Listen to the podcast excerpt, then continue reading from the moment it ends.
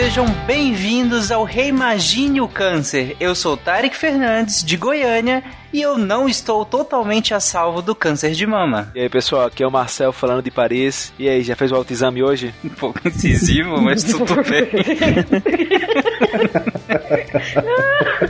Aqui é Gabriel. Vamos falar hoje um pouquinho do Outubro Elzina, que eu só gravei assim porque eu sou daltônico e eu não sei diferenciar cores do microscópio.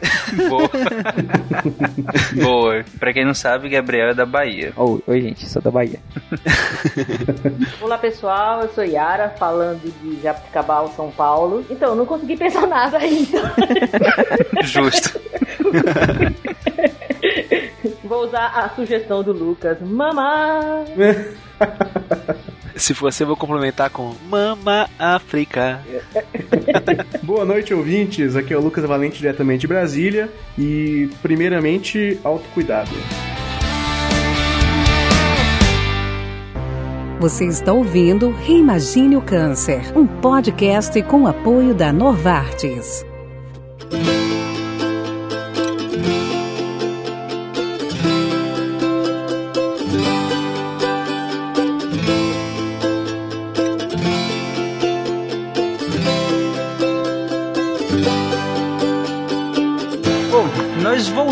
Voltamos ao quinto episódio do Reimagine o Câncer, que de novo é fruto da parceria do Portal Deviante com a Novartis. E nos últimos meses nós conversamos sobre o que, que é câncer, o que afinal é câncer, né? Qual a sua epidemiologia, o que, que eu faço no meu dia a dia que me pode me predispor a ter um câncer ou não, como de fato uma célula normal que tá lá tranquila, serelepe pelo corpo, pode se tornar uma célula neoplásica. E por fim, no mês passado, nós falamos de maneira geral quais são as estratégias que nós temos usado para combater essa doença. E a partir deste episódio, nós vamos nos aprofundar em cânceres específicos e suas complexidades, né? Começando neste episódio pelo câncer de mama. E para começar falando do câncer de mama, vamos fazer um pequeno preview, né, dos, dos últimos episódios, um pequeno recap breve do que que é câncer. Então, pessoal, como vocês já viram nos episódios passados, né, câncer não é uma doença. É como o Tarek falou, agora vamos começar a se aprofundar em um tipo de câncer que, como vocês vão ver daqui a pouco, tem subtipos e subtipos e assim por diante. Então, como vocês viram nos episódios, nós temos nossas células que são diferentes ao longo do nosso corpo.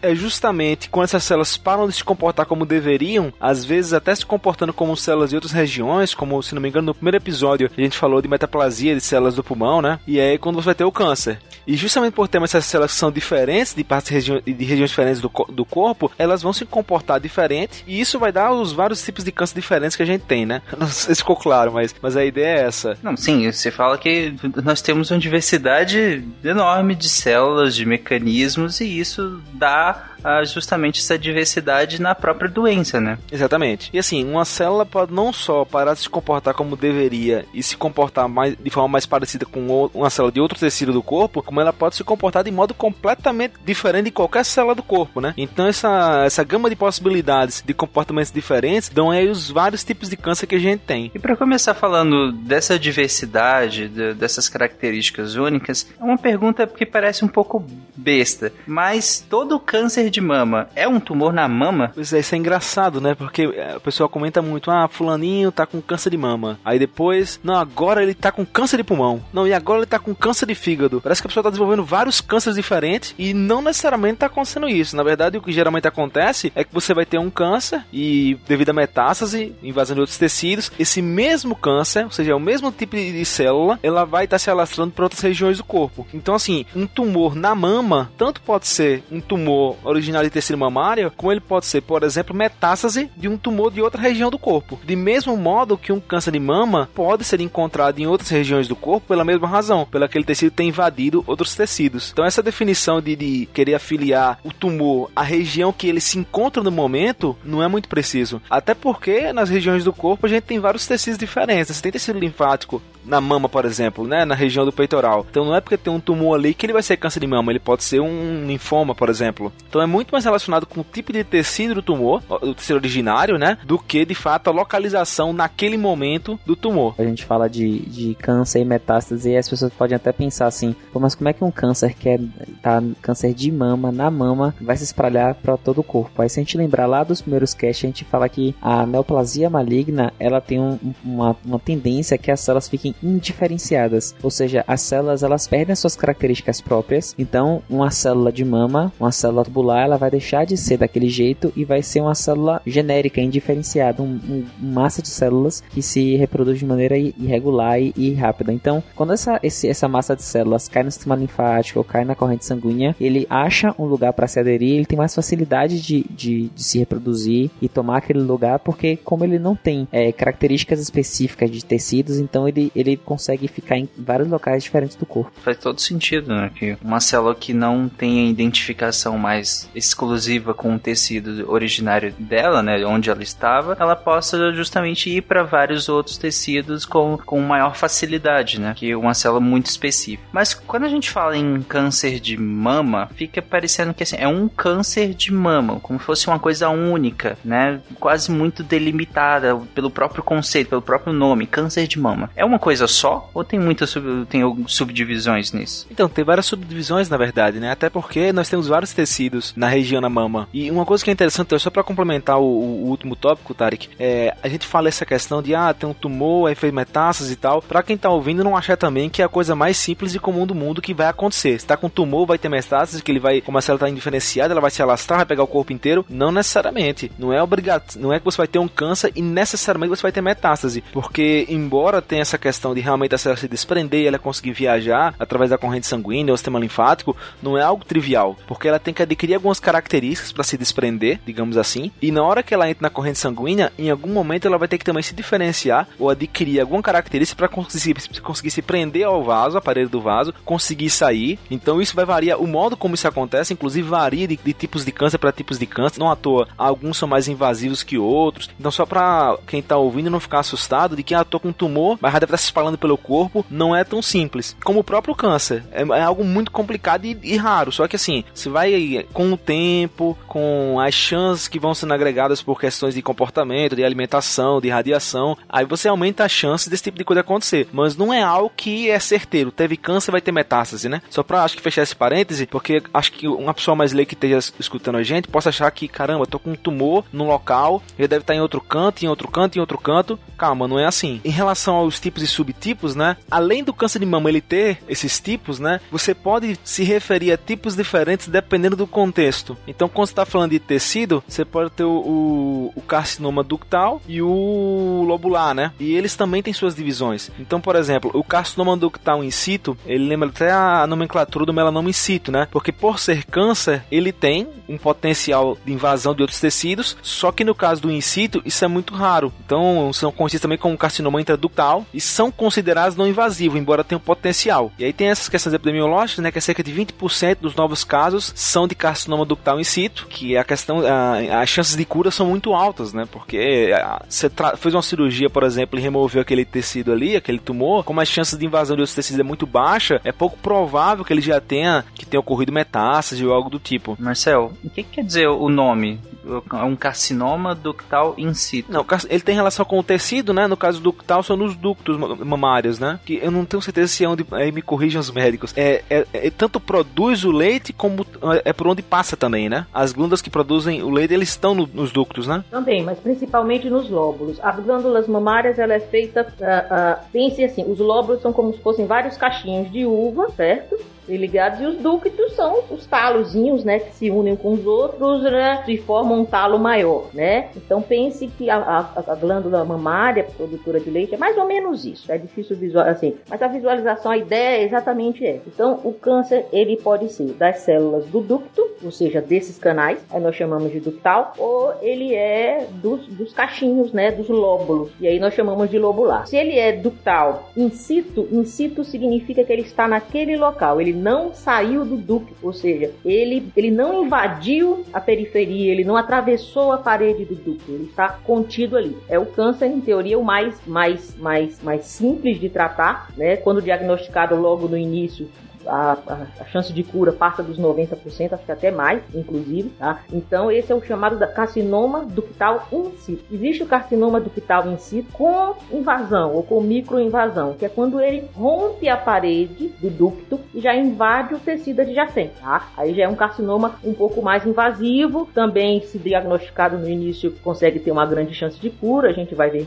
mais adiante e tal, mas já é considerado um câncer, né, um tumor que ele é invasivo, que ele já saiu da sua, do seu local inicial e invadiu a adjacente, a, a, a, o tecido adjacente. Isso já não é um bom sinal, né? Sim, sim, todo câncer que ele sai da sua, do, do seu sítio normal, né, do seu local normal, do seu tecido normal e atravessa esse tecido, invadindo o tecido adjacente, tecido próximo, já é uma invasão, já é um sinal de agressão de um tumor mais avançado, né? O carcinoma que eles chamam de invasivos sem especificações e tal, é um, é um carcinoma um pouco maior, né? Ele já é chamado de infiltrante, que é quando ele invade o tecido e ele tem um, um, um ganha um aspecto meio como se fosse uma aranha, ou seja, é uma, é uma invasão maior, tá certo? Não é uma microinvasão, já é visualizado mais facilmente no, no estudo patológico. E existe o câncer, o carcinoma lobular, né? O lobular quando é lá no, no, no lóbulo mesmo. Eles tendem a considerar todo o carcinoma lobular como invasivo, que praticamente quase todos eles invadem, assim, são mais agressivos, tá? Mas aí é, é, eles chamam, já tem essa definição que é um carcinoma lobular, né? Que tende a ser um pouquinho mais, mais agressivo do que o ductal, mas que também, quando diagnosticado a tempo, né, no início, tem uma alta chance de, de cura, viu? Isso pra gente lembrar também que a gente falou nos, nos, nos episódios anteriores, tumores que são originários de glândulas são chamados de adenocarcinomas, tá? Então por isso que a gente vai acabar, e a, a mama, né, é uma glândula mamária, então por isso que nós estamos nos referindo a carcinomas, carcinomas, adenocarcinoma de mama, nós vamos ver esses termos aí várias vezes. Hein? Reimagine o câncer. Só recapitulando, tem, você tem esses quatro tipos básicos, né? O, o carcinoma ductal in situ, que são células do ducto mesmo, mas que não, não invadem esses tecidos adjacentes, né? Estão, é restrita às células do ducto. O com microinvasão, que aí você já tem uma microinvasão, como o próprio nome diz, da parede do, do, do ducto e tudo mais. Um mais invasivo ainda, que a, como a Yara falou, forma como se fosse uma imagem de uma aranha, né? Por conta dessa, dessa característica de invadir um tecido um, um pouco mais distante dos próprios ductos. E o lobular, que é justamente das glândulas que, que produzem de fato o, o, leite, né? Que é o carcinoma lobular invasivo, né? Que, como a Yara falou, quase sempre, né, Yara, se chama ele de invasivo por conta da epidemiologia dele, né? Uhum, isso, justamente. Então, só um detalhe, né? Esse lobular invasivo pode estar assustando o pessoal, que ele quase sempre é invasivo, né? Mas dos cânceres de mama que são invasivos, ele corresponde a cerca de 10% dos casos. Então, não é porque é lobular que. Não é porque você tá com, com câncer de mama que ele já vai ser esse, que é invasivo, né? Tem vários tipos.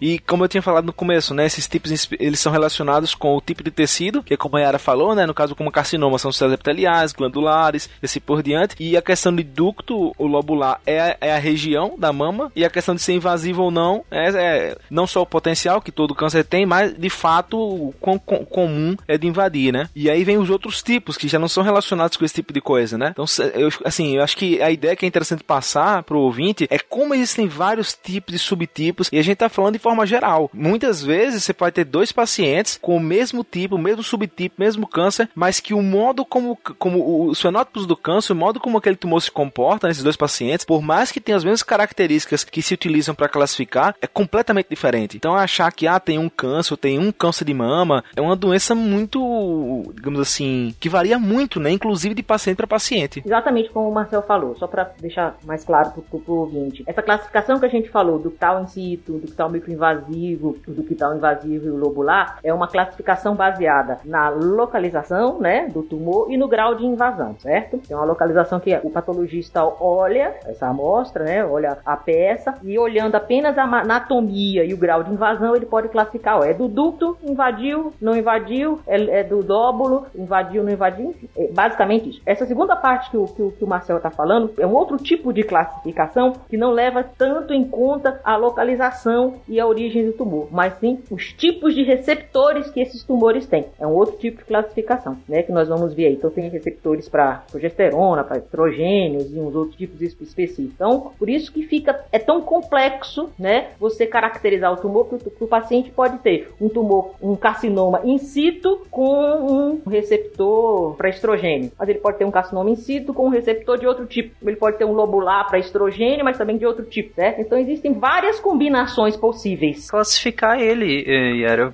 pelos, pela localização é quase intuitivo, né? Você saber, ah, peraí, de onde que esse, de, de onde essa célula neoplásica tá vindo? Ela é uma célula do ducto? Não, ela é uma célula da glândula em si, ela é uma célula... Então procurar o, o classificar por, pela origem é, é intuitivo. Mas por que que a gente classifica também por essa questão dos receptores?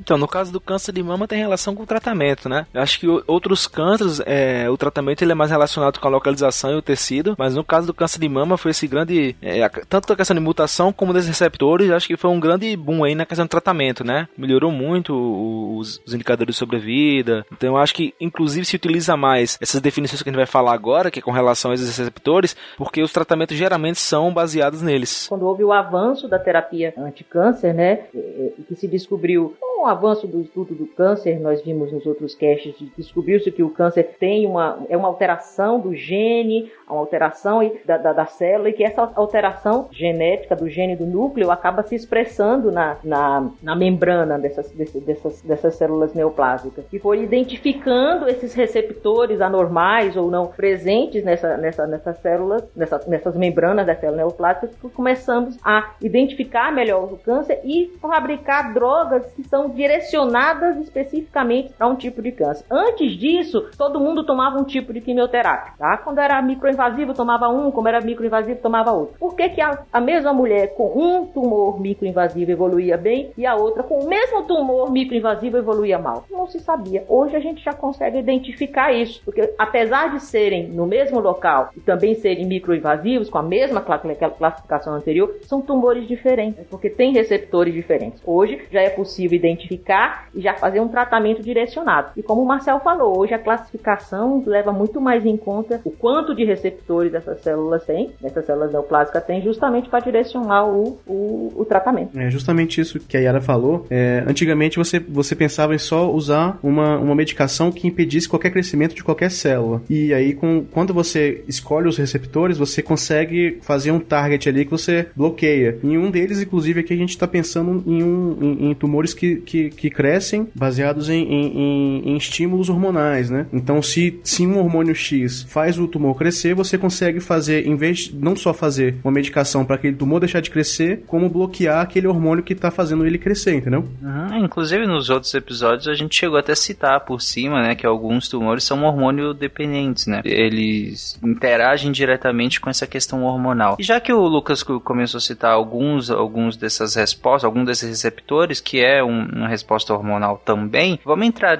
nessa classificação agora? Pois é, então, além dessas definições por localização, tipo de tecido, tem também essas, levando em consideração os receptores de hormônio que vão ter na, na que, vai, que vão existir na membrana celular dessas células, né, tumorígenas. Então o que acontece é que é natural que algumas delas tenham esses receptores, né, mas nessas células em específico do câncer, de alguns câncer, de alguns tipos de câncer de mama, né, você vai ter uma proporção muito maior. E essas células, elas vão se alimentar, elas vão se dividir de acordo com o estrogênio que vai estar disponível e que essas, esses receptores vão captar, né? Então é como o, o Lucas falou, né, que tanto pode ser uma quantidade de estrogênio grande ou muitos receptores. E aí, o que, que ele falou, né, que em relação ao tratamento, tanto você pode tentar diminuir a quantidade de estrogênio na corrente sanguínea, como você pode tentar bloquear esses receptores. Então, de um modo ou de outro, é impedir que essa célula seja estimulada pelo estrogênio, o que vai induzir a divisão, né? Então, com base nesse no, no, no estrogênio, no receptor de estrogênio, de progesterona, tem a proteína, o HER2, que sinaliza a divisão celular. Com base nesses, como a Yara também falou mais cedo, nessas várias combinações que podem existir, vão dar origem a mais uma classificação do câncer de mama, que nesse caso é com relação aos receptores, né? Então você vai ter o luminal A, por exemplo, que é um tumor que tem receptores hormonais, seja estrogênio ou estrogênio e progesterona, não tem o HER2 superexpresso, essa proteína, né? E possui baixos níveis da proteína Ki67, que ajuda a controlar quão rápido as células cancerígenas crescem. Então esse subtipo luminal A, ela tende a crescer mais lentamente e, portanto, né, tem um melhor prognóstico em comparação com essas outras que a gente vai falar agora. A outra é o luminal B, que ele vai ter receptores hormonais também. É, tanto faz se tem o HER2 superexpresso ou não, só que ele vai possuir altos níveis da proteína Ki67. Então aqui, já por ter essa, essa proteína em maiores níveis, ele tende a crescer ligeiramente mais rápido. E aí tem um prognóstico um pouquinho pior do que a luminal A. Então a diferença do A pro B é só a expressão dessa proteína. Exatamente. Da Ki67. mas eles são muito parecidos. Tanto que em algumas classificações, o pessoal só fala o luminal, o triple negative, que é o que a gente vai falar posteriormente, e o HER2 enriched. Só que na real, você vai ter autores aí que vão fazer várias e várias divisões. Mas quando a gente faz curva de sobrevida, por exemplo, a menos que eu faço aqui, a gente leva em consideração geralmente o luminal como um só, porque é muito parecido. Embora, se você quiser ser mais criterioso, né, você pode levar em consideração todas as subdivisões. Ambos têm receptores hormonais, e aí seja estrógeno ou progesterona, né? Eles vão responder a um dos dois, mas a diferença é que em um deles é, você tem uma super expressão da proteína que 67 que vai fazer com que um cresça mais, mais rápido ou menos rápido, no caso, né? O B, no caso, vai crescer bem mais rápido do que o A por ter essa proteína expressa de maneira exacerbada. Exatamente. E aí o terceiro tipo é o triple negative que a gente fala, né? Que ele não possui nenhum receptor hormonal, nem estrogênio, nem progesterona, e também não tem essa proteína HER2 super expressa. Quando a gente fala super expressa é que ela está em quantidade além do normal, né? Então não tem nenhuma dessas três coisas. Esse tipo, ele é mais comum em mulheres que vão ter a mutação no gene BRCA1 e é bem mais complicado de tratar, porque como a Yara falou mais cedo, né, essa questão dos tratamentos hormonais que levam em consideração esses receptores, se os tumores não têm esses receptores, esse tratamento já está fora de cogitação, né? Então já é um pouco mais complicado de tratar.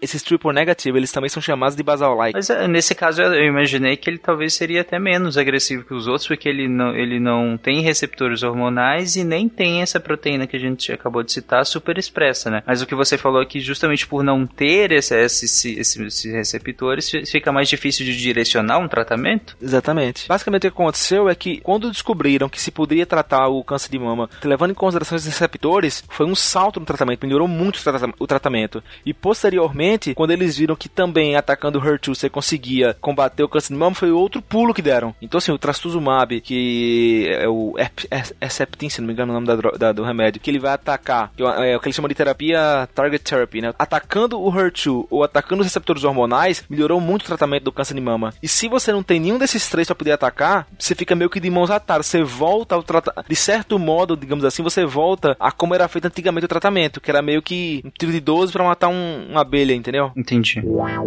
Reimagine o câncer. Eu não sei como é que eu vou conseguir passar isso exatamente, mas é, imagina só, você tem esse, todos esses, esses, tipos de tumores que eles são que eles são estimulados por alguma de alguma forma a crescerem, entendeu? E você tem esse tumor, esse triple negative que não tem nenhum desses receptores e ele tá crescendo ainda assim. Então ele tem alguma coisa intrínseca que faz ele crescer, tá certo? E você não tem e você não tem o que como tratar ele. Então algo a mais além do que a gente já conhece, que são todos esses estimula, estimulantes de tumor, né, a crescer. Ele não precisa, então ele é como se fosse um tumor autossuficiente, como se fosse assim, entendeu? Por isso que ele é um pouquinho, ele tem uma relação mais grave. Por isso que ele é, ele é até relacionado mais com a, com, com a mutação no, no BRCA1, né? Então o, o subtipo luminal A e o B é como se fosse aquele inimigo conhecido, né? A gente sabe mais ou menos os receptores envolvidos e aí por isso a gente consegue direcionar um tratamento mais específico. Enquanto o triple negative, né, que é esse que vocês estão falando agora, é, ele tem características intrínsecas que ele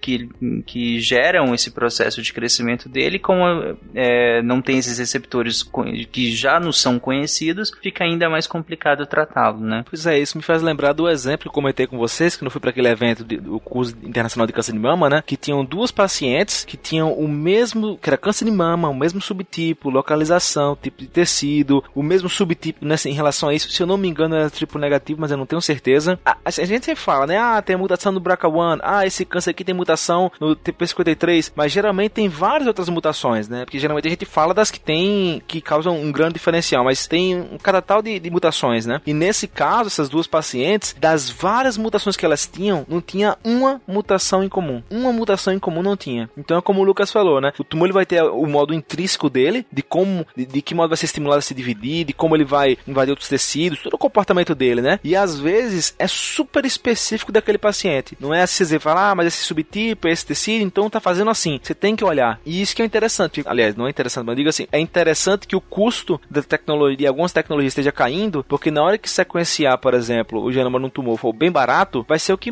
o que eu imagino que vai ser o que vai ser feito. Chegou um paciente, fez uma biópsia, você vai sequenciar a biópsia e fazer um tratamento extremamente personalizado para aquele paciente e não mais um tratamento para câncer de mama. Mas não, mas o câncer de mama, ele tal tipo, tal subtipo, tal subtipo, desse paciente. E aí eu imagino que vai ser a taxa de, de, de sucesso dos tratamentos vai ser muito mais alta. Sim, faz todo sentido. E aí a gente tem o quarto tipo, né, de com relação a esses quatro carinhas que a gente tá falando, que é o HER2 enriched. É, quando tem tá super expresso o, o HER2, mas você não vai ter os receptores hormonais, né? Então não tem receptor estrogênio, não tem progesterona, mas tem o HER2 super expresso. Esses tendem a crescer mais rapidamente do que o luminal, tanto A como B, né? E portanto tem um pior prognóstico. Mas eles costumam ser tratados com sucesso justamente por quê? Porque como a gente sabe que tem a proteína HER2, você ataca ela, é por isso que eles falam que é as targeted therapies, e você consegue ter um, um, uma taxa de sucesso muito grande. Essas drogas, né, de, de target therapy, elas são mais recentes. Se não me engano, o trastuzumab, por exemplo, foi em 98, eu acho, que ele fez, que ele começou a ser, ele conseguiu a licença, né, digamos assim. Então já é algo mais recente, mas que desde então teve uma mudança assim absurda. Eu lembro que quando eu comecei a trabalhar com os dados do SEER, que é um programa de monitoramento americano, me falaram para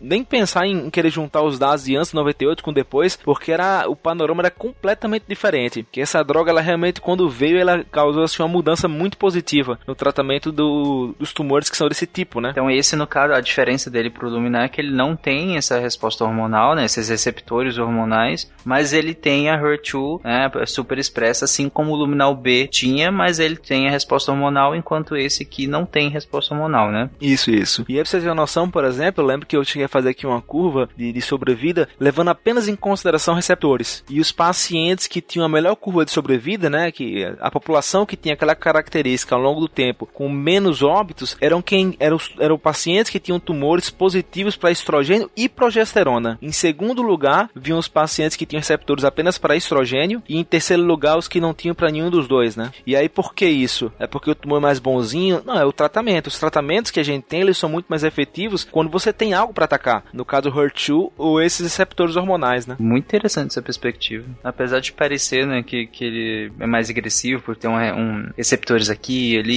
responder e super expressar algumas proteínas, mas justamente por isso que a gente consegue atacar melhor eles, né? Mas você já começou a citar uh, alguns dados epidemiológicos, vamos continuar nessa epidemiologia do geral do câncer de mama, né? Beleza. Então, tô, a tua piadinha, né, a sua frase de, de, entrada no começo do episódio foi em relação a ser homem e, e, poder ter câncer de mama, né? Embora seja realmente muito difícil. O câncer de mama no homem, ele é muito raro em comparação com o número de ocorrências em mulheres, né? E não é só essa ocorrência que varia, e sim a localização também. Então, enquanto que, qualquer lugar que você for olhar, se fala que o quadrante superior pra, pra externo né, da mama é a região onde é mais comum ter tumor na mama, no homem já não é assim, já é atrás, já é na parte central que eles falam da mama, né? E aí o que é muito mais complicado, porque como o homem ele não tem uma mama, digamos assim, externa como a mulher, né? É mais, é, mais para fora, mais volumosa, é muito complicado para ele fazer o, o, o autoexame, né? E se é na parte central, que é literalmente dentro, é mais complicado ainda, porque se fosse na parte do quadrante superior externo, meio que tem tecido, tem como você apertar, quem tá ouvindo aí, pegue perto do, da axila, né? Tem alguma coisa ali,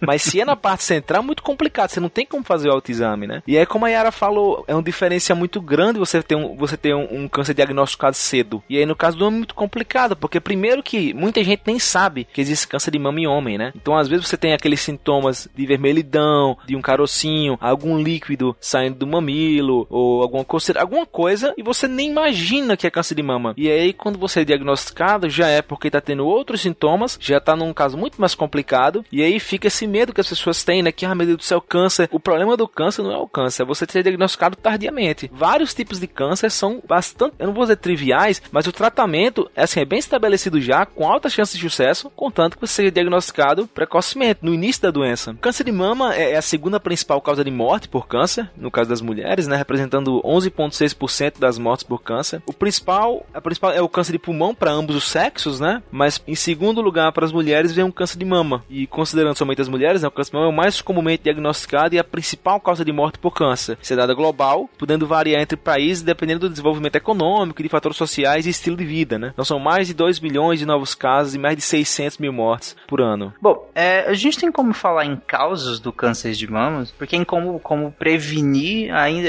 a gente já vai falar mais pra frente da questão do autoexame e tudo mais, da importância dele, a gente pode falar em causa e em prevenção aqui? Então, você não vai ter fórmula mágica, né? Ah, não coma isso, não faça isso e não vai ter. E é bem complicado também isso, porque tem aquela. Todo mundo conhece a história da, da Angelina Jolie, né? Ah, ela tirou a mama porque ela ia ter câncer de mama. Não, não é assim. A gente vai falar um pouquinho mais da questão de, de, de mutação mais na frente, mas tudo que se fala de câncer, e câncer de mama não é diferente, é em relação a diminuir ou aumentar as chances. Não é porque você vai mudar a sua alimentação, seu estilo de vida e tudo mais, que você não vai ter. Ou também não é porque você está fazendo isso e aquilo que você vai ter. Então sempre é questão, né, de aumentar ou diminuir as chances. Então alguns estudos mostram, por exemplo, que o câncer de mama é menos comum em países onde a dieta é mais baseada em vegetais e pobre em gorduras totais. Quer dizer que você porque mora lá não vai ter ou porque não mora vai ter? Não, é uma questão de chance. Só que lembrando, né, você vai juntando várias chances, pode ser que dê alta. Então se você tem um estilo de vida com alimentação ruim, se na sua família, seu, sua mãe, suas irmãs todas tiveram câncer de mama,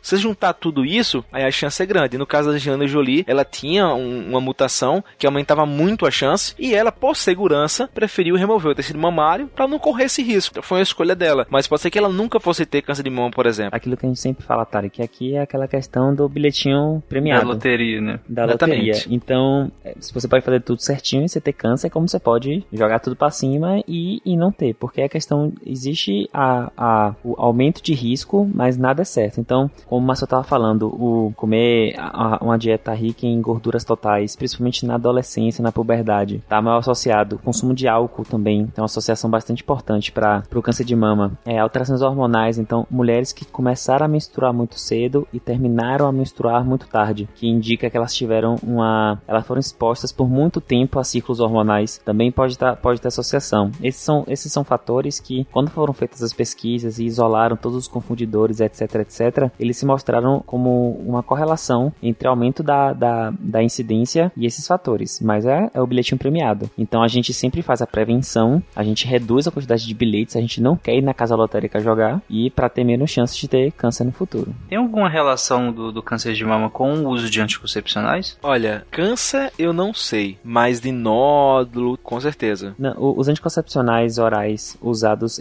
pela mesma lógica da, da menopausa tardia ou então do consumo de álcool é que eles alteram é, o seu ciclo hormonal e os níveis hormonais, principalmente de estrógeno e progesterona. No site da Sociedade Brasileira de, de Mastologia, é, ele traz é, uma discussão sobre um artigo que saiu na New England sobre o uso de anticoncepcionais com mais de 10 mil mulheres e se mostrou sim uma certa relação, só que ainda é uma coisa que é muito indefinida, porque assim, anticoncepcional oral, quem toma sabe que tem um trilhão de tipos. Então tem só de, de hormônio combinado, hormônio único, muito alto, muito baixo, tem os injetáveis de um mês, de três meses. Então precisa ainda muito fazer o crivo de exatamente o que é que aumenta o risco, se aumenta efetivamente o risco. Tá muito assim nebuloso ainda essa área. Então a recomendação da Sociedade Brasileira de Mastologia é você discutir com seu médico, avaliar os riscos, é, ver se vale a pena, se tem outro método. Então não é uma coisa muito batida martelo ainda não. Havia uma, uma dúvida em relação a, a isso, se o anticoncepcional uh, uh, seria um fator uh, causador que facilitaria né, o, o aparecimento de câncer de mama. O anticoncepcional ele reduz a incidência de câncer de útero, ele reduz a incidência de câncer de ovário, tá? já se sabe disso por regular mais o ciclo. É, e em relação à mama, não se tinha dúvida se ele teria um efeito, ao contrário do, do útero e do ovário, que ele reduz a incidência, em relação à mama ele aumentaria. Tá? Mas foi feito esse estudo, realmente saiu no New England com, com 11 mil e não sei quantas mulheres, né? E que foi, viu que assim, há um ligeiro aumento, um ligeiro aumento com os anticoncepcionais, né? E que provavelmente isso é, é, deve ter diminuído bastante, né, ao longo aí do tempo, porque os anticoncepcionais melhoraram muito. Os anticoncepcionais hoje são de microdosagem. É difícil você encontrar um anticoncepcional com dosagens elevadas, seja de estrogênio ou de progesterona. Então são de microdosagens, né? E que então a chance é mínima, mínima, realmente é mínima. A recomendação foi como o Gabriel falou, né? Se você tem história na família, se você tem outros fatores de risco são muito mais importantes do que o anticoncepcional oral, que foi isso que, que a gente colocou agora, né? Falta de atividade física, consumo de álcool, peso, história hormonal, etc. Use outros tipos de, de, de, de contracepção, né? Existe DIU e, e outros tipos que é possível. Então, o mais correto é conversar com o seu médico né? e juntos encontrarem qual a melhor opção para, para o paciente, qual a melhor opção para você. Nós ainda teremos né, um episódio voltado especificamente para medicina veterinária, mas na, na veterinária a gente tem uma relação bem direta entre o surgimento de neoplasia mamária e o uso de anticoncepcional, né? Principalmente em cadelas. Então, eu acho que é na, na linha em relação ao anticoncepcional e tudo mais, né? Na linha do que o Gabriel falou. Na dúvida, procura um profissional. E que isso vai de, vai, vai de encontro ao que a gente falou mais cedo sobre a questão do homem, né? Ele ter alguma mancha, alguma irritação. Qualquer dúvida, procura um profissional, né? Em relação à questão genética, a gente já citou várias vezes, né? Também tem essa questão de influência por mutações. Essa questão de poder sequenciar estudar os pacientes que tiveram câncer de mama nos permite identificar algumas mutações que são comuns em vários cânceres, né? E no câncer de mama, as mais comuns são a BRCA1 e BRCA2, que é como a gente já tem falado da Angelina Jolie, né? Que ficou muito famosa por causa dela, que ela tinha e decidiu, junto aos médicos dela, que ela não queria correr esse risco, ela retirou o tecido mamário para não ter o problema de ter câncer de mama, né? Então, o BRCA1, quando normal, ele vai produzir uma proteína que atua no reparo, DNA, e no ciclo celular. Já o BRCA2 produz uma proteína que atua no reparo das quebras da dupla fita de DNA. Então, mutações nesses genes que são comuns em mulheres com câncer de mama. Então, nesse caso, se você herdou esse gene com essa mutação, você vai ter uma maior chance de desenvolver em algum momento da sua vida o câncer de mama, né? Que você vai ter. E também não é porque você não tem que você não vai desenvolver. Eu acho que já ficou claro, pelo que a gente mostrou até agora,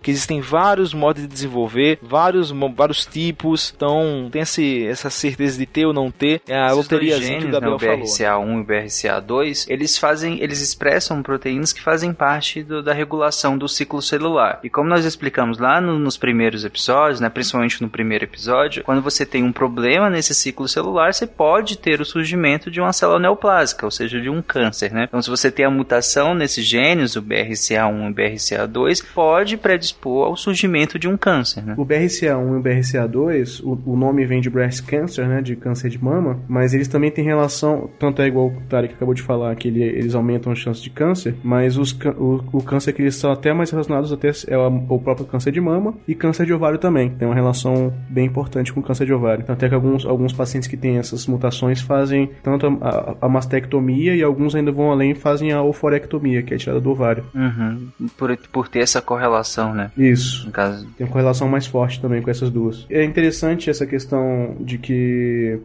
é, outros fatores de risco que o paciente ter, por exemplo, o paciente que teve a gestação muito tardia ou então nunca, te, nunca teve um parto, é porque o, a mama é, ele é um tecido diferente, assim. A gente, todo mundo fica, fica todos os nossos órgãos na, na idade adulta eles, eles ficam maduros, né? A gente é uma criança, eles vão amadurecendo.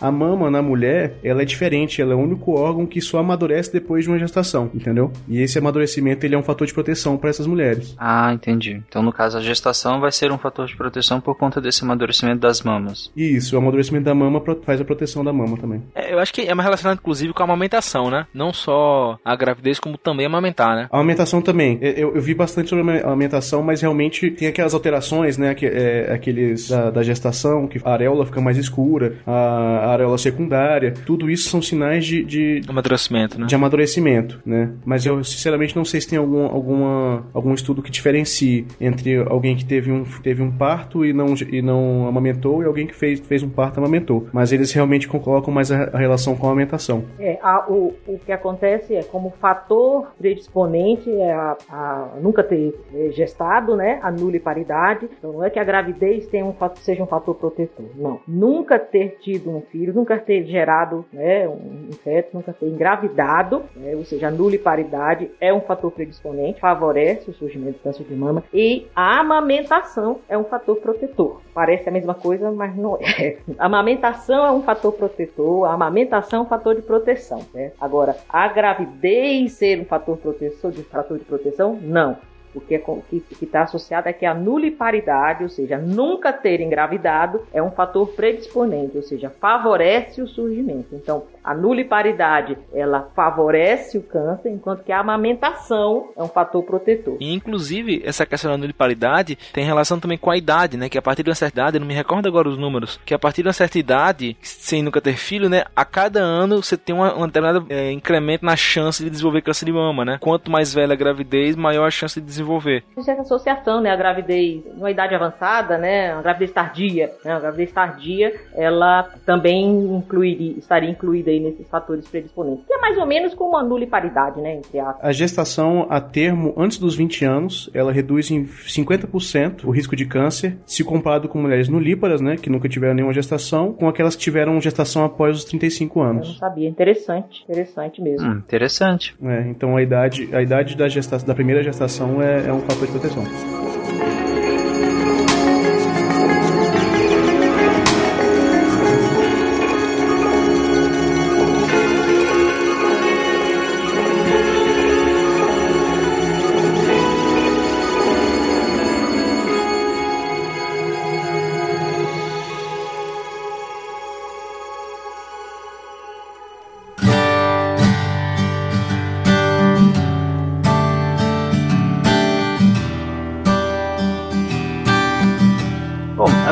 Estamos encaminhando mais ao final do episódio, vamos falar da parte que ainda bem que no Brasil nós temos campanhas maciças, né, de, sobre a questão do autoexame. E acredito que praticamente todo mundo já ouviu falar, ah, talvez não saiba exatamente os, todos os passos e tudo mais, mas ah, por conta de- de- dessas campanhas que o Ministério da Saúde sempre faz, acredito que todo mundo pelo menos já ouviu falar sobre a questão do autoexame, né? Pois é, e aí como a gente já comentou, a gente acabou que algumas coisas a gente acabou adiantando, né? O autoexame tem a limitação do caso do homem, né? Que é muito mais complicado pra ele, mas no caso da mulher, assim, tem que fazer porque realmente, até visualmente é fácil de, de identificar algumas coisas, né? Então, por exemplo, inchaço de todo ou parte do peito, irritação da pele ou as covinhas, que é quando tem meio que uma parte do seu meio que fica afundada, esteticamente você vê que tem essa diferença, uma dor no peito ou mamilo, alguma alteração visual, às vezes de orientação, ou um- uma, uma mão ficar um pouco mais alta que a outra, vermelhidão, descamação, e aí volta com, com o que o Gabriel falou. Qualquer esse tipo de coisa, procura um profissional. Não vai deixar pra amanhã ou achar que é outra coisa. Na dúvida, procura um profissional. Pode ter também secreção mamilar, que não seja o leite materno, né? Caroço na área das axilas, então não só na mama, também tem a questão das, das axilas, né? Então o autoexame, ele é fundamental, que aí, como a própria Yara falou, né? Fundamental o diagnóstico precoce para um tratamento eficiente para curar o câncer. Essas são algumas características que, como o Marcelo falou, elas são visíveis, né? Algumas delas são mais do que outras, mas elas são facilmente perceptíveis. Mas, em que consiste exatamente o autoexame? O que, que é fazer o autoexame? É tocar de maneira a perceber essas alterações? Como que- Pode- o jeito correto de fazer o autoexame, que é recomendado, assim, a mulher com, com os seios desnudos, né, com os seios de fora, fica em frente ao espelho, tá? E observa primeiro se existe alteração no tamanho das mamas, certo? É, se existe uma mama maior que a outra, né? Se existe alguma área de retração, olha os mamilos, certo? A papila, vê se tem algum tipo de alteração. Coloca o braço, aí você vai para palpação, certo? Você coloca o seu braço, por exemplo, esquerdo atrás da cabeça e com sua mão direita você examina e palpa, né, a mama esquerda. Você palpa toda a mama, certo? Palpa a axila, procurando qualquer tipo de nódulo. A palpação aí você vai tentar encontrar algum nódulo. E por fim você pode fazer a expressão do mamilo, apertar um pouquinho a papila, né, o mamilo, ver se sai algum tipo de, de, de secreção. A mesma coisa com o outro lado, com o braço direito atrás da cabeça, com a, a mão esquerda você examina a sua mama direita. Aí qualquer, no caso, qualquer alteração, né? Qualquer coisa que você veja que, que tenha, que antes não tinha, ou qualquer dessas características que você citou, né, Yara? Aí ir atrás de um profissional, né? Exatamente, ir atrás de um profissional. Toda mulher deve fazer isso. Então, eu acho que um ponto que é importante da gente falar também é que o autoconhecimento é muito importante, porque o nosso corpo ele não é perfeitamente simétrico. É natural que às vezes a gente tenha uma mama um pouco diferente da outra, então a gente tem que se conhecer bem para quando começar a olhar, não ver algo que é normal nosso, que como a gente é, e achar que tem alguma coisa. Então é importante o autoconhecimento para você saber quando realmente tem algo diferente e não algo que você agora que percebeu, né? É, tem uma coisa também interessante, cara, assim, que, é que a gente tem que levar em consideração. Teve uma época que o autoexame de mama ele foi meio que abolido, assim, o pessoal não tava olhando meio estranho, porque as mulheres faziam autoexame, é, não encontravam nada alterado e não faziam mais a mamografia, entendeu? Então é importante a gente lembrar que, assim, o autoexame ele é, ele é um mais um para auxiliar, mas ele não, ele não, não, não não exclui o diagnóstico, entendeu? Tem que fazer todos os exames de, de, de prevenção. Eu achei que nem a história da próstata, né? Que o homem vê o PSA e tá baixinho, beleza, não tem que fazer o toque. Tem que fazer tudo, né? Tem que fazer, tem que fazer tudo. Não, ótima ressalva, Lucas. Faz todo sentido mesmo. Inclusive, o, o Lucas começou a citar a questão da mamografia, né? O que, em que consiste a mamografia? Então, você pode dividir a mamografia na mamografia de rotina e a de diagnóstico, né? A mamografia, ela, como modalidade de imaginamento, né? Ela é um raio-x, só que é equipamento que é voltado para o raio-x da mama, né? Então, o objetivo é conseguir imagens detalhadas da mama. Serve como exame de rastreio, né? E se uma anormalidade for detectada em mamografia, de certo modo, digamos que o ideal seria o que? Identificou no, no autoexame, foi na mamografia, de fato tem algo, e aí você quer ter mais detalhe, você vai fazer uma mamografia diagnóstica, que aí você vai avaliar realmente alguma anormalidade que você já encontrou anteriormente, seja um caroço, um sintoma ou algo do tipo, né? A diferença da de rastreio, né, é que você vai diretamente naquele canto que você já suspeita que tem algo. E se você precisar de mais detalhe ainda, você vai passar por uma outra modalidade de imaginamento, que é o ultrassom, e aí você já consegue, por exemplo, ver se é uma massa sólida ou um cisto cheio de líquido. E aí vai avançando, caso o, médico identifique, né, que tem alguma coisa ali de fato e, e queira, por exemplo, digamos que ele queira é, ver se, é um, se o nódulo ali é cancerígeno, apenas um tumor benigno, ele vai fazer uma biópsia, por exemplo, que a gente falou de ultrassom há pouco, né? A biópsia ela geralmente vai ser guiada por um ultrassom. E aí, a partir desse tecido, essa amostra que vai se remover com a biópsia, vai conseguir identificar o tipo do tecido, que aí vai lá para aquela primeira classificação que a gente fez. O tipo de tecido está invadindo, a localização e tudo mais. Pode ser que em alguns casos o médico também queira pedir uma ressonância magnética, que aí você vai conseguir imagens muito mais detalhadas da mama e todas as estruturas internas da mama, né? Para conseguir, por exemplo, ver com detalhes se há infiltração de tecidos vizinhos. Então todos esses são exames, né? Boa parte de imagens, questão da biópsia, que ajudam não só a diagnosticar se há ou não câncer de mama, como também compreender mais detalhes sobre ele. Essas alterações visuais que a gente observa, que a gente encontra no autoexame, né? A gente encontra em tumores que já estão um pouco avançados, certo? É importante fazer o autoexame, mas além do autoexame, você tem que ter sua consulta e na sua consulta regular com o seu médico. As duas coisas, a combinação das duas coisas que é a melhor forma de você prevenir o câncer de mama, certo? Então não é só porque você fez o exame da sua mama, o seu autoexame e não encontrou nada que você não vai no seu ginecologista, de forma alguma. Você tem de ir, tá? Mesmo com o exame normal, com o autoexame normal, você precisa ir no seu ginecologista ou no seu médico para que ele faça os exames preventivos, diagnósticos, nós vamos ver. Mamografia, ressonância, etc e tal. Lembra que nós falamos lá no início daquele carcinoma in situ? Aquele carcinoma in situ não é palpável, tá? Aquele carcinoma in situ só vai aparecer na mamografia ou no ultrassom ou na ressonância, enfim. Então, por isso que é importante fazer as duas coisas, o autoexame e a consulta regular com o seu médico. Justamente o, o Marcel vinha falando da questão do, da mamografia, né? E de como um, uma timeline, né? Você detecta lá no autoexame, vê a mamografia, mas nem sempre você detecta lá, né? Pelo contrário, você pode na mamografia de rotina é que fazer essa detecção, né? É, eu tenho um exemplo pessoal que assim, uma pessoa muito querida, ela fazia a mamografia regularmente, certo? Nunca deu nada e tal, fazia a cada ano, a cada dois anos, não me lembro agora exatamente, mas a cada ano fazia direitinho, tinha feito a, a mamografia, mas também fazia o, o autoexame, até porque tinha histórico familiar, né? Com 10 meses, com 10 meses da última mamografia que estava absolutamente normal, tá? No autoexame ela encontrou um nódulo e foi, foi, foi, foi quando antecipou o retorno, foi ver, foi identificado e acabou identificando que, que era realmente um câncer e etc e tal e, e fez o tratamento. Tá? Então por isso que é importante fazer as duas coisas. Se ela tivesse esperado só a mamografia, quando chegasse lá com 12 meses, provavelmente o tumor estaria bem mais avançado. Entendeu? Ela não teria identificado antes. É, por, por, isso que, extraindo o que vocês falaram, né, a, a, mamografia e o autoexame, eles têm que ser quase que simultâneos, né, como um ponto de partida quase simultâneo, em que se alterna um, um e outro de, por, por questão temporária, né. Porque você não faz a mamografia o tempo inteiro, você faz ela no intervalo de, de quanto em quanto tempo você faz a mamografia? Então isso, isso varia, na verdade, né, que é um ponto que a gente não comentou ainda, que, por exemplo, toda mulher com mais de 40 anos, ela deve realizar o autoexame e avaliação preventiva para câncer de mama, que vai incluir essa mamografia de rastreio, né? Mas se tem histórico familiar de câncer de mama,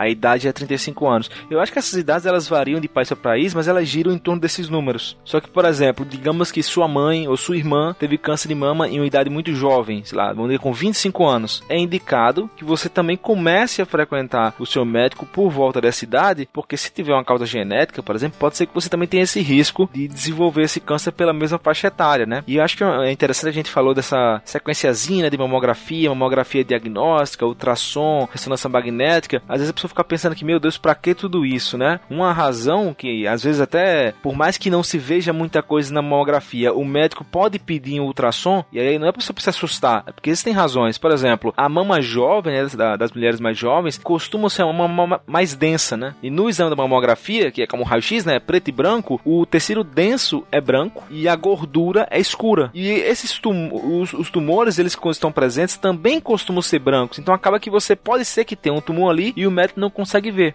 E eu já ouvi aqui na França o pessoal comentando que a mama da, da mulher francesa também é muito densa, não apenas da jovem, né? Então é muito complicado você conseguir ver. Então pode ser que o médico, por uma questão de segurança, ele peça um ultrassom ou outro exame de imagem só para ter certeza que realmente não tem nada ali. Então não é porque o médico pediu um ultrassom, uma ressonância que, meu Deus, ele encontrou um negócio aqui. Muitas vezes é por segurança. E como é importante o diagnóstico precoce, não tem problema em dar uma olhada melhor para ver se realmente não tem nada, do que achar que não, não tem, eu não tô vendo nada, deixa pra lá. Não, tem que fazer mais exames mesmo. Então também não é para se assustar porque o médico falou que não é suficiente a mamografia, né? Tem que fazer todos os exames que puder, não é para ter medo, é para realmente estar contente que vai fazer mais exame, que vai ter mais evidências de que tá sem a doença, ou se tiver com a doença, tratar cedo. E aí um exame que a gente não comentou, que não é de imagem, mas é tão importante quanto, são os testes genéticos, né? Que são fundamentais com pessoas que têm histórico familiar, para você ver se o câncer do seu parente teve uma questão hereditária que você pode ter herdado ou não, né? Reimagine o câncer. Nós falamos de, dessa, dessa questão dos exames para rastreio e depois uma real, um real diagnóstico e, e tudo mais. Qual, rapidamente, qual que é a importância do teste genético nesse caso? É indicado para começo de conversa? Olha, eu acho que é indicado. O problema é que eles são muito caros ainda, né? Eu acho que para o tratamento pode ser fundamental. E o que se vê nesse pessoal mais rico, né, assim, milionários, é que todos eles sequenciam o genoma do tumor dele. O Steve Jobs, por exemplo, ele sequenciou o tumor dele. Para quem tem grana, né? Mas é como eu falei no começo, no futuro, com a tendência desses preços caírem, eu acho que vai ser assim que nem exame de sangue que você faz hoje, cara. Sequencia aí esse cara, porque não só vai ver é, é os genes que podem contribuir para você ter o câncer de mama ou qualquer, qualquer que seja o câncer, como também os genes que vão estar relacionados com o comportamento daquele tumor que você vai direto ali para tratar. Então, por hora ainda é custoso, né? No Brasil principalmente, mas em alguns países já tá mais barato e com ele você vai conseguir de fato conhecer a doença. Você não vai falar que ah, estou tratando um câncer, estou tratando agora o câncer desse paciente com essas características e a chance de sucesso é muito maior, porque você sabe exatamente que tipo de droga vai atacar diretamente aquele câncer, né? Uma outra questão é que não sei nem se está no escopo aqui da pauta, mas quem já teve conhecido com câncer sabe que acontece de muitas vezes o tumor ele se tornar resistente a uma droga, a um tratamento que estava funcionando muito bem no começo. Então você começa um tratamento, show de bola, você vê que está reduzindo muito, mas de repente algum, alguns clones do tumor né, se tornam resistentes e eles voltam a crescer. E aí o jeito é trocar o tratamento, né? Na hora que você pode sequenciar esse tumor periodicamente, né? Você sabe, ah, tá resistente, mas agora ele tá com essa característica aqui que eu posso atacar com esse outro tratamento. Então você consegue lidar com a doença de um modo muito mais preciso. Inclusive, eh, Marcelo, você já acabou entrando nessa questão do, de um estadiamento, né? De, de usar exames para fazer esse estadiamento, se você quiser aprofundar nisso. Pois é, em relação ao tratamento, tem algumas características que são levadas em considerações, né? Em consideração, uma é o estadiamento, né? Você tem que entender a localização e a extensão do tumor para decidir qual o tratamento indicado, que isso tem relação com o que a Yara falou lá no comecinho, né? Então a extensão do tumor, ela pode ser verificada através de um exame físico, imagem, raio-x, tomografia, ressonância magnética, ultrassom, PET scan. A ideia é você fazer, o ideal é um exame de imagem em vários tipos de câncer, mas ideal é isso, que você consegue ver toda a extensão do tumor. Dependendo dessa extensão, de como é que ele está invadindo outros tecidos ou não, você vê se ser um tratamento mais agressivo ou não. Porque assim, o, o todo quase que todo tratamento de câncer, se não todo, é um tratamento muito agressivo. Porque de certo modo é uma parte do seu corpo que está meio que se rebelando, digamos assim, e está se comportando de uma forma errada. Então, o tratamento ele vai atacar seu corpo. Uma parte que é o câncer, mas não deixa de ser seu corpo. Então é muito traumático. Então, um câncer que está mais ali in situ, restrito naquela localização. Você pode, por exemplo, utilizar radioterapia, que vai ser um feixe localizado, né? Do que usar uma quimioterapia que vai atacar o corpo inteiro. De mesmo modo, se você tem o corpo inteiro, tá com a metástase em vários cantos, você vai colocar radioterapia em vários cantos? Não, você vai usar uma quimioterapia. Em outros casos, por exemplo, dependendo da localização, você não vai poder fazer nada. Se você tem, por exemplo, um tumor cerebral, você sabe que se você fizer uma cirurgia ali, ou se você colocar um feixe de radioterapia ali, você pode levar o paciente a uma cegueira, a efeitos colaterais muito severos. Então, essa questão do estadiamento, da localização, da extensão é fundamental fundamental, não só para escolher qual tipo de droga, mas para escolher, assim, praticamente todo o tratamento. É fundamental isso aí. Em todos os protocolos hoje são baseados na, na, na ideia do estadiamento, né? E existem protocolos já estabelecidos para cada tipo de tumor e é necessário esse estadiamento justamente porque ele define o protocolo, né? Às vezes o mesmo tumor num grau muito inicial vai fazer, sei, X, 6, 10 sessões de quimioterapia e 30 de rádio, enquanto que outro, no, mesmo tumor, mas no estágio mais avançado, vai fazer mais, entendeu? Então isso, isso define o tratamento como o, o Marcel falou. Uma coisa só para complementar em relação aos testes genéticos, não sei se foi essa impressão, o Marcelo falou, o Tarek falou que os testes genéticos foi a impressão de que é muito necessário fazer assim. É necessário, seria ideal todos fizessem, só que não é uma tecnologia ainda acessível a todos, tá? Vai ser, é, é o futuro do tratamento não só do câncer de mama, mas para todos os tipos de câncer, tá? Mas ainda não é o, o, o, o não é acessível a todos. Realmente uma vem aumentando, mas é uma pequena parte da população do mundo que tem acesso a essa coisa tão específica e tão individualizada. Independente disso, o que se tem hoje, o que está disponível sim nos grandes centros e até em centros moderados, ou seja, nos centros especializados de tratamento de câncer de mama no Brasil, que é o estadiamento com os exames que a gente citou agora, exame é, raio-x, tomografia, ressonância, ultrassom, o PET scan, análise anatopatológica classificando carcinoma in situ, lobular, como a gente viu, a identificação dos receptores, classificando os tipos de câncer de acordo com os receptores coronavirus. Esse tipo de classificação é feita no Brasil, é feita de rotina, inclusive pelo SUS, nos grandes centros especializados nisso, como eu falei. E assim, tem um alto índice de sucesso. Tá? Então não é porque não se tem que agora né, não, não vamos fazer, e, ah, é tudo uma, uma grande porcaria de jeito nenhum. Houve um grande avanço nesse sentido no tratamento de câncer de mama, reforçando, tem que identificar cedo, quanto mais precoce né, é identificado, aumenta, aumentam as chances de cura. E houve um grande avanço e vai se avançar muito mais. Mas o que se tem hoje, é, é o arsenal que nós temos hoje é, é muito, muito bom. É, e co como o Marcel e Yara falaram, essa questão, o estadiamento, digamos que é o ponto de partida para o tratamento, né? Você estadia primeiro pra, e a partir disso a gente monta né, o plano de tratamento. E um dos tipos, o, acho que o mais, é, além da quimioterapia, que é extremamente conhecido, né, é a mastectomia, né?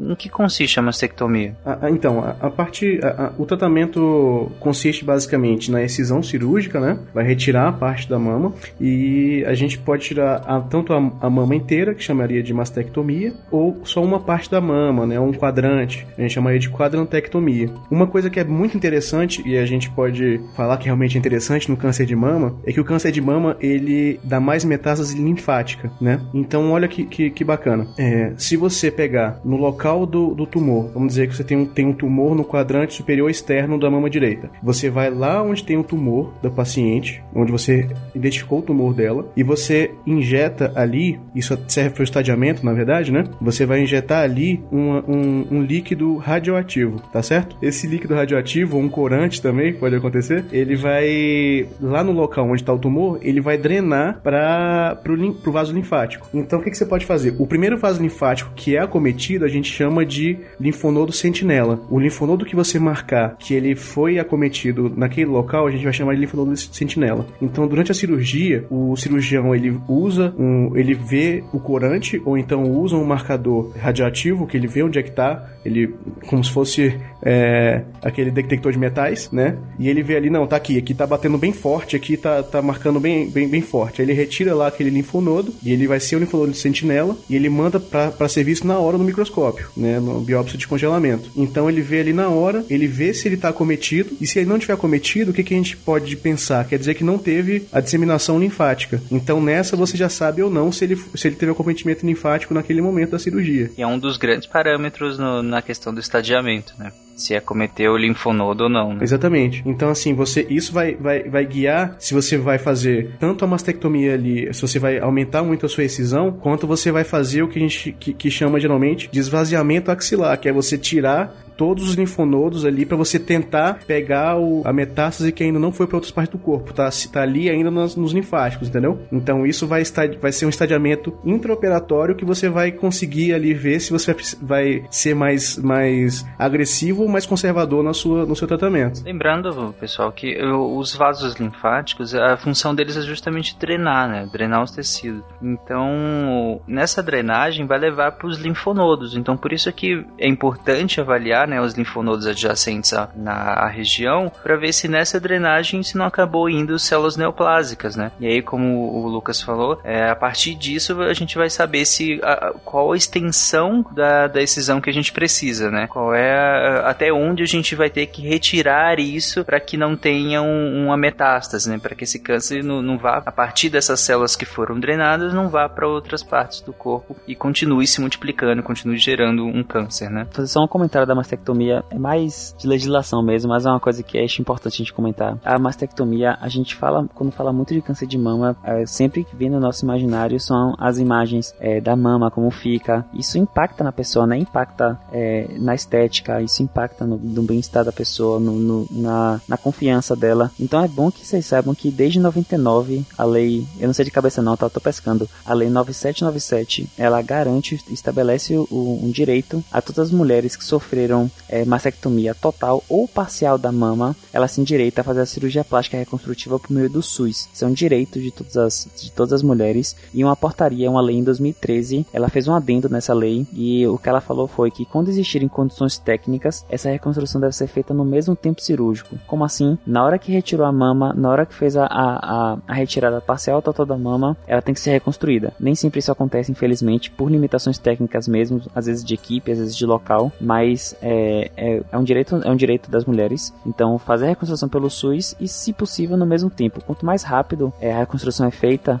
mais esteticamente ela fica favorável à, à recuperação e, e o pós-operatório dela. Então é importante saber isso, porque é, a gente é, mexe bastante mesmo, tá, é uma coisa que é bastante ventilada na mídia, então espalhem essa notícia, é importante que todos saibam disso. Eu não tenho nenhum como mensurar o impacto psicológico de uma cirurgia como essa, né? Afinal, eu, primeiro que eu sou homem, né? Então fica difícil, não tem como realmente eu mensurar o impacto disso na autoimagem de uma mulher. Não, verdade infelizmente isso é esquecido, né? Por muitos serviços, muitos colegas, não que se não se dê a, a devida importância, dê, dá sim, né? Mas é, como é considerada uma cirurgia estética, né? Antes dessa, antes dessa lei havia uma, uma questão em relação a se fazer a cirurgia, fazia a, a, a retirada da mama, né? No caso de uma mastectomia radical, você faz toda a, a, ressecção de toda a mama, e às vezes o esvaziamento axilar, a mulher às vezes ficava curada, tudo bem, mas mutilada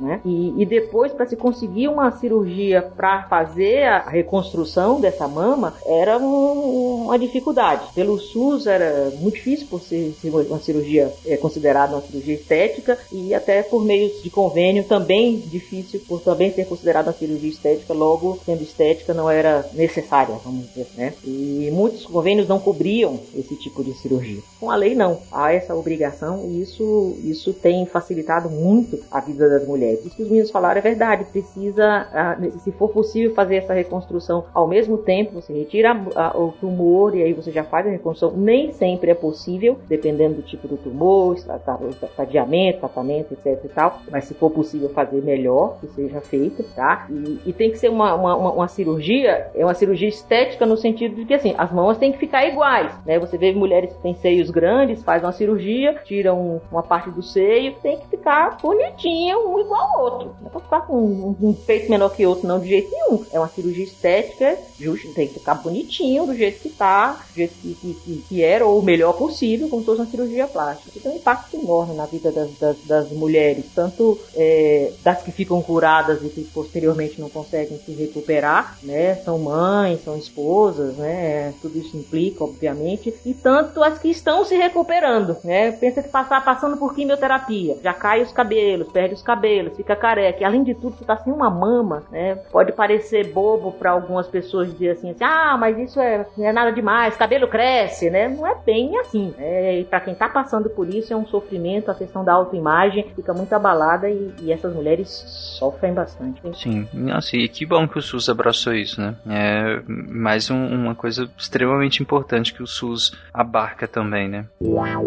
Reimagine o câncer. Aqui na pauta desse episódio, a Cris, né, que todo o pessoal do, que acompanha o SciCast conhece, que é, faz parte do SciCast, a Cris colocou uma série documental que chama Além da Cura, que, segundo ela, já viajou por nove países conhecendo a história de mulheres que convivem e venceram o câncer, né? É, nós vamos deixar o link na, na, na, descrição do episódio da série. Pelo que os comentários, eu lembro que a Cris chegou a comentar, né, a gente lá no, no grupo de saúde do SciCast, sobre o como essa série era boa e o quão emocionante ela é, eu imagino que seja. Então fica a dica, fica aí a dica de série. Nós vamos deixar na descrição do episódio o link desta série. Essas curiosidades. Na real, eu procurei essas curiosidades porque eu tinha visto muito tempo atrás, mas eu não encontrei a que eu tinha visto. Eu até fiquei me questionando em minha memória. E aí eu procurei essas, mas não são muito legais, entendeu? Tipo essa primeira da NASA, né? É basicamente o que ela fala é que graças a uma tecnologia que eles utilizavam para garantir que não tinha microorganismo, não tinha nada, né? Sondas que eles mandavam lá para fora para verificar se tinha vida, né? É, ela acabou utilizando isso para conseguir analisar melhor os sistemas de ductos, né? Que a gente comentou da mama. E aí ela acabou conseguindo ver é, os microorganismos que tinham ali, né? E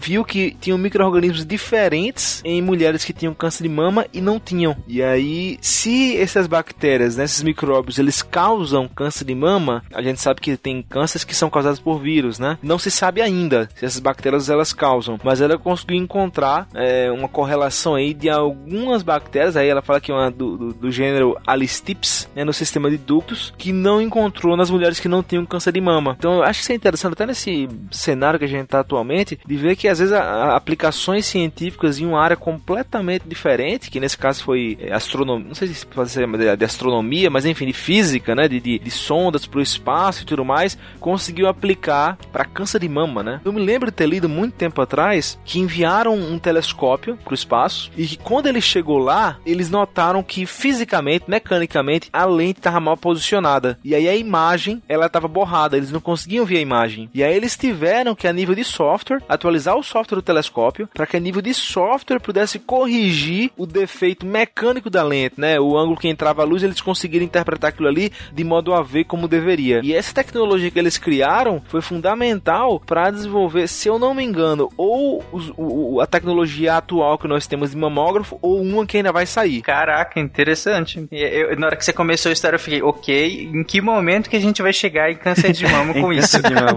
sabe, sabe, aquele jogo da Wikipedia, tipo, acha em três cliques? Tipo, como é que é? Exatamente.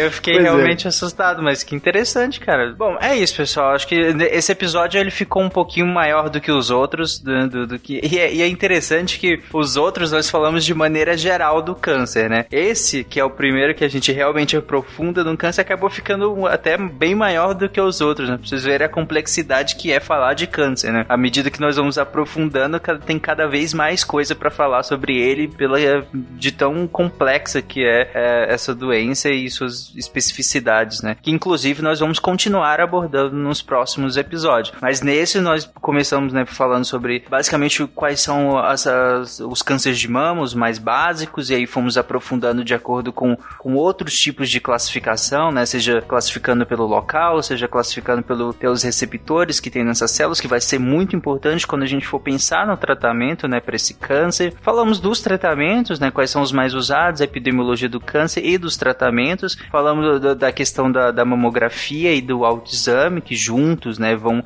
dar esse ponto de partida para um possível diagnóstico. Então, eu acho que é interessante, é uma tecla que eu bato muito, e não eu apenas, mas eu vejo várias outras pessoas que trabalham com câncer falando isso, que assim, tem os posts do Facebook, né? Fulaninho achou cura pro câncer. Eu fico muito contente quando eu vejo uma manchete do tipo: pesquisadores encontram o melhor tratamento para esse subtipo, desse subtipo, desse tipo de câncer. Eu fico super feliz quando eu vejo um negócio desse, porque é um negócio muito legal. Mas quando vem aquelas manchetes de cura para o câncer, eu acho que vocês viram, até pelo o Tarek falou agora, né? Demorou um episódio enorme só nessa brincadeira de falar de classificações de tipo, de subtipo. Lembrando que nessa questão de, de teste genético vai abrir muito mais espaço no futuro para outros tipos, anos. Então, assim, não tem o câncer. Tem que realmente diagnosticar cedo, descobrir qual é o tipo, as características do seu câncer, que não é uma doença, né? Eu acho que, na minha opinião, se dessa série inteira, se desse episódio em específico, tirarem que o autoexame é fundamental e que, assim, qualquer coisa estranha tem que ir pro médico, isso é um ponto. E o outro ponto é, o câncer não é uma doença, são várias doenças. É um conjunto de doenças com algumas características em comum, mas com muita coisa diferente também. Eu acho que se tivesse esses dois, dois tirar essas duas ideias do episódio, eu acho que já é, já é bem interessante. E é justamente por isso que a Novartis fez essa parceria com o Portal Deviante, justamente para desmistificar também, né? E a gente poder descrever, poder explicar o que que são os cânceres, né? Não o câncer. Mas é isso, gente. Um abraço e até mês que vem com o próximo tema. Até Tchau, gente. Beijo. Valeu, galera. Tchau. É.